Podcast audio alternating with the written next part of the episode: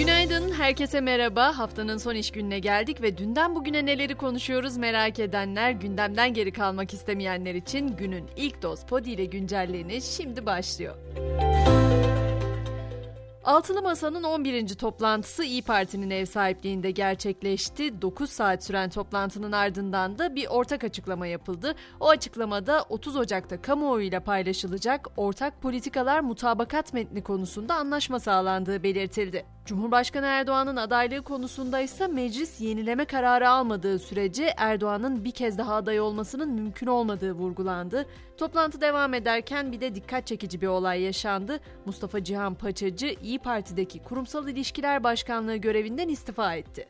Neden dikkat çekiciydi derseniz Paçacı adaylıkla ilgili sokakta Kemal Bey'e itiraz görüyoruz ifadeleriyle gündeme gelmişti. Gelelim İsveç'le yaşanan gerilim henüz durulmamışken bugün için gelen tehdide İsveç'te Kur'an-ı Kerim yakan provokatör Rasmus Paludan'dan yeni bir tehdit var. Paludan bugün de Danimarka'nın başkenti Kopenhag'da bir cami önünde tekrar Kur'an yakacağını duyurdu. Hemen bir yargı koridorlarına da uzanalım istiyorum. Kamuoyunda infial yaratan bir olay vardı. Ankara'da müzisyen Onur Şener cinayeti dediğimde hatırlayacaksınız. İşte o davada ara karar açıklandı. Üç sanığın tutukluluk halinin devamına karar verildi. İki kadın sanıksa tutuksuz yargılanacak. İstanbul'da ise taksilerle ilgili yeni kararlar var. Taksilere akıllı tepe lambaları geliyor. Lambalarda araçta yolcu varsa dolu, yoksa boş, yolcu almaya gidiyorsa rezerve yazacak.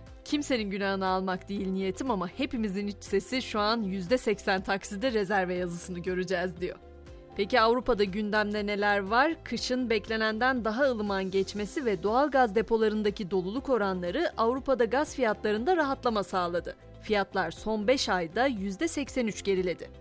Amerika'ya baktığımızda ise ABD ekonomisi 2022'nin dördüncü çeyreğinde beklentilerin üzerinde büyüdü. Dördüncü çeyrekteki büyüme %2,9 olarak gerçekleşti. Elon Musk'ın şirketi Tesla'nın portföyündeki bitcoinleri satmadığını duyurması ise kripto para piyasasında hareketlenmeler yaşattı. Lider kripto para birimi 23 bin doların üzerine çıkarak son 5 ayın zirvesini gördü. Bu arada Elon Musk Twitter'daki görünür adını da Mr. Tweet olarak değiştirdi. Bilmiyorum Türkçe'de belki tweet adam diyebiliriz artık kendisine. 12 bin kişiyi işten çıkaracağını açıklayan Google'ın listesinde ise sadece teknoloji çalışanlarının olmadığı ortaya çıktı. Şirket ofislerdeki tüm lüks hizmetleri teker teker iptal ediyor. Bu kapsamda 27 masörün görevine son verildi. Olimpik yüzme havuzları, ses geçirmez uyku kapsülleri gibi avantajlarınsa kaldırılıp kaldırılmayacağı henüz belli değil.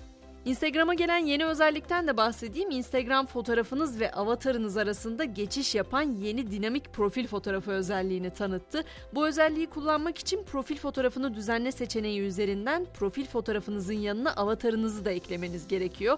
Bu işlemin ardından profil fotoğrafınız ve avatarınız otomatik olarak profilinize ekleniyor ve her iki görsel arasında geçiş yapılabiliyor. En çok abartılan şehirlerden de haber vereyim. Seyahat severlerin internet üzerinden yaptıkları değerlendirmelerle dünyada en çok abartılan şehirler listesi oluşturuldu. Bu listenin nasıl oluşturulduğunu da şöyle anlatayım.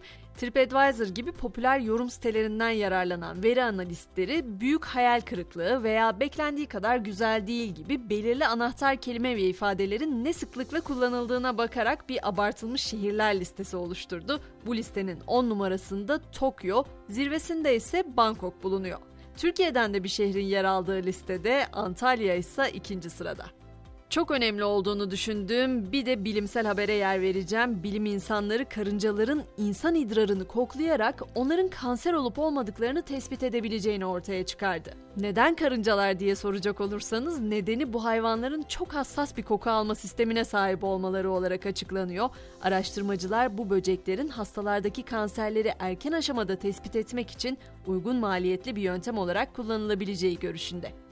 Spor dünyası için önce İspanya'ya uzanacağız. Kral Kupası çeyrek finalindeki Real Madrid Atletico Madrid maçı öncesi skandal bir olay yaşandı. Atletico Madrid taraftarları kritik mücadele öncesi Real Madridli Vinicius Junior'ın figürünü köprüye asarak Brezilyalı yıldızla ölüm tehdidinde bulundu. Bize bakacak olursak Futbol Disiplin Kurulu ceza yağdırdı diyebiliriz. Galatasaray Başkanı Dursun Özbek'e açıklamalarında yer alan sportmenliğe aykırı hareketi nedeniyle 50 gün hak mahrumiyeti ve 120 bin lira para cezası verildi. Futbol Disiplin Kurulu ayrıca Beşiktaşlı futbolcu Valentin Rozier'e iki maç men cezası verirken çok sayıda yönetici, kulüp ve futbolcuya da ceza yağdırdı.